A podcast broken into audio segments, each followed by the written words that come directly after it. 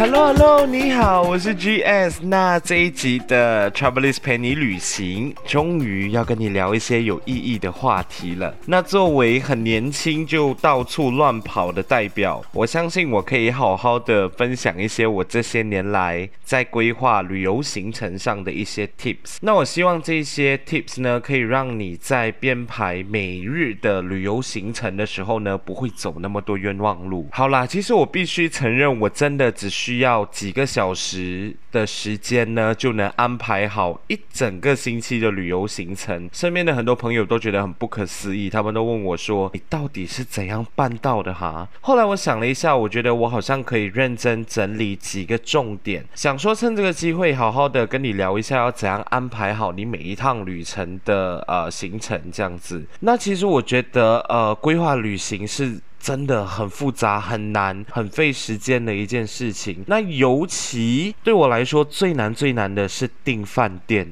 我其实是一个非常挑的人，尤其是呃旅行的时候的住宿，我选择饭店的条件太多了。先说一两个好了，就像我真的不太喜欢那种很没有灵魂的商务旅馆，我总觉得那些旅馆都是设计给那些呃办公的人用的，它真的很没有灵魂，就是一个死板板、死气沉沉的地方，我会很害怕。那另外一个我很抗拒的就是那种啊，九零年代装潢的饭店，我不知道你们有没有就是住过那种家具很死气沉沉啦，然后那个电视还是很厚的那种九零年代的电视，然后再搭配一些很破旧的灯饰，就是一看就觉得呃二十年前买的那种。其实那种饭店我真的到现在还是不能接受。所以既然讲到饭店了嘛，那就先跟大家聊一下挑饭店的技巧好了。就 before 我给大家一些 tips 啦。好，关于饭店呢，啊、每到一个陌生的国家旅行呢，我其实都尽量挑选离闹区不远的地方，因为我真的是一个非常懒惰的人，所以我都会定在那种生活机能很方便的区域。就像是在曼谷的话，我不是住在西隆，就是在布拉杜纳姆那一区，因为我觉得那边真的是很方便。然后也因为我真的很懒惰，所以我从来不曾透过 Airbnb 订饭店。我不是不喜欢 Airbnb。我只是呃研究了过后发现，Airbnb 提供的住宿呢，都比较贴近当地人生活的社区，总是要转很多很多的地铁站啊，或者是你要花比平常更多的交通费才能够抵达你要去的地方。所以冲着这个原因呢，我其实很少，应该是说不曾，真的是不曾用 Airbnb 订过我的旅行时要住的饭店。But anyway，呃，挑饭店的 tips 呢，其实最简单的方式就是。是你先上网搜寻那些 CP 值很高的住宿，当然你要大概想好你喜欢的风格，然后也要设定好你可以接受的价格，我觉得这个很重要。另外一个我觉得很重要的就是你要找到你想要住的区域，然后呢，你就可以到一些比价网站，一个一个的慢慢看，慢慢的过滤。那我本身都是去 Trivago 比价的。另外一个做法呢，就是我会挑出五到八间符合我。我需求的那些饭店，然后一个一个去 TripAdvisor 看评论和网友拍的照片。我再强调，我是 TripAdvisor 这个网站，因为我很多朋友呢，都是因为他没有去这个网站去看一下网友实际拍的饭店照片，所以他们就呃很冲动的订了，以后发现到嗯。一去到那个地方就很后悔，因为他们就觉得说啊，踩的雷真的是有够深的，因为他们就是被官方的酒店的宣传照给骗去。所以我真的告诉你，网友的照片是真实的，因为有一些不会拍照的人也会去写评论，然后你从他们的照片，你就可以看到，嗯，他其实就是现实生活中长这个样子。如果你可以接受，你就订；如果你不能接受，就算了。还 有另外一个我觉得很重要的，就是你要打开 Google Maps。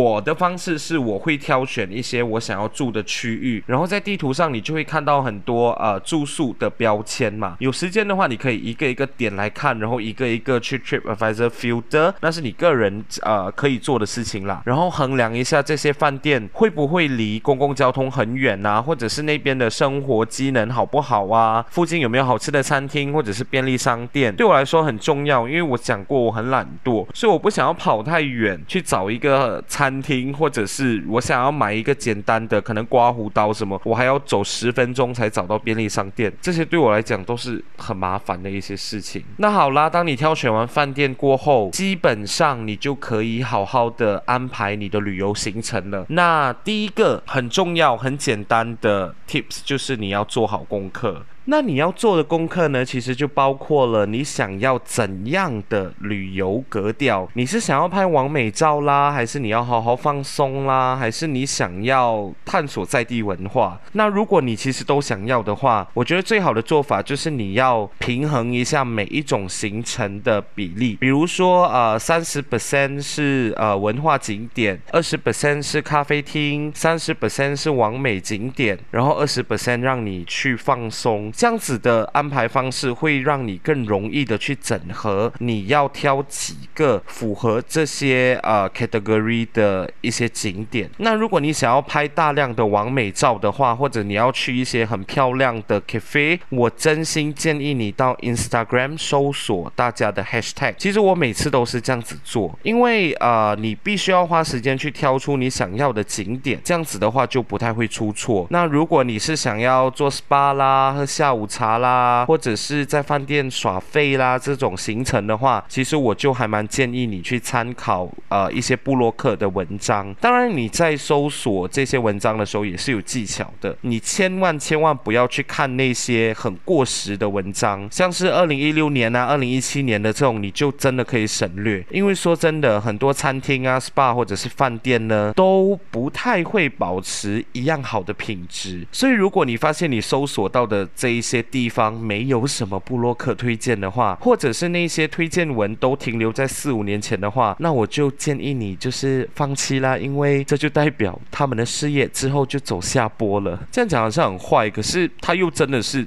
最现实的说法哦，所以如果这些地方有呃还是有人推荐的话，那你其实就可以放入你的行程里面。那刚刚我说的呢，就是你在安排行程的时候可以做的功课。然后第二个我觉得很重要很重要的就是你一定要学会看 Google Maps，因为在这个时代哈、哦，基本上所有的店家资讯你都可以在 Google Maps 找到，除了韩国啦，因为我记得韩国是用他们自己的呃地图。那学会用 Google Maps 呢，那就一定会让你可以顺利的规划好你的旅游路线，你也可以安排好你每天的行程。我的做法呢，就是我会大概列出我所有想去的景点，然后我再用 Google Map，然后依照地区来安排我每天的呃活动路线。这个时候你其实只需要打开 Google Map，然后一个一个输入景点名称，然后你就可以利用呃 Google Maps 的功能，大概推算一下你今天呃要旅游的距距离。然后你可以好好的计算一下你需要花多少时间在啊、路途上，然后你也可以好好思考要怎样安排旅行才旅途才会比较顺畅，免得你每天花很多时间走很多冤枉路。其实对我来讲是真的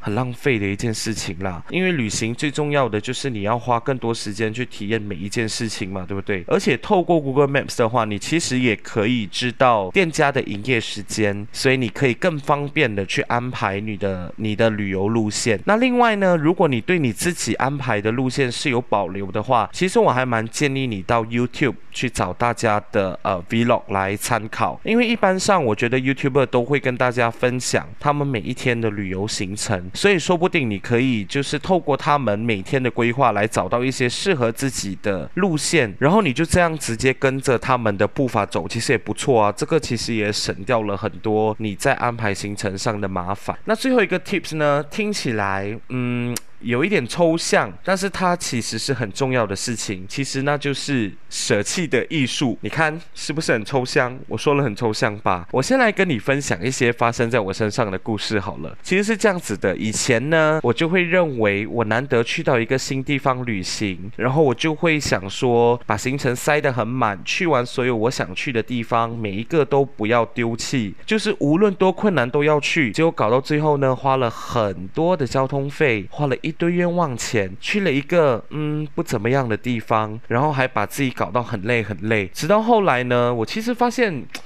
啊，在旅行的时候勉强真的没有幸福的。比如说有一个地方的日出很美，我过后也不会特地起来看日出，因为我觉得能够好好的睡一觉真的很重要。而且如果你想要看美丽的日出，吼，除了要靠你本身坚定的意志，还要靠运气。诶，全世界有谁控制得了天气，对不对？所以如果那天气候超烂，根本不用看日出了，你何必要浪费时间来影响你的睡眠？就为了去看一个大阴天，这样。是为了什么呢？那我也曾经为了写一篇十个曼谷最棒的咖啡厅这种类型的文章，在两天内呢，我跑了十几家的 cafe。我记得那个时候喝咖啡是喝到头昏脑胀的，所以我除了花很多钱哦，我还搞到自己不舒服。然后这到底又是为了什么嘞？所以呢，我过后就真的学会说，在旅游途中哦，随缘真的很重要。你一定要保持着这种乐观豁达的态度，学会舍弃一些真没有必要勉强塞进去的行程，因为如果你这次去不到，那你下次再来就好啦。不要试着挑战用一趟旅程来完成所有的景点，也不要就是被这些所谓的必去景点来造成你旅游的负担。毕竟每一趟旅程哦，能够跟自己最爱的人创造美好的回忆，真的是比较重要的。如果因为坚持要去一些不顺路或者是浪费时间的地方，而搞到你的伴侣啊或者是朋友不开心，那真的又是没有必要的啦。好啦，其实说了那么多哈，主要还是想要跟你分享说，如果你想要规划完美旅程的话，其实说真的是需要付出很多时间跟精力的。那如果你每次在编排旅程的时候都觉得很痛苦，那你可以试试看以上的几种 tips，看这些 tips 对你有没有帮助啦。要不然的话，你就摆烂呐，就什么都不要安排，飞到那边躺在床上的时候再想，其实也很有意思啊，对不对？那我就真的希望这一集分享。的资讯会对你的旅程有一点点的帮助，如果没有，那就没有咯。我能怎样？没有就没有啦。好啦好啦，那我们就下一集再见喽，拜拜。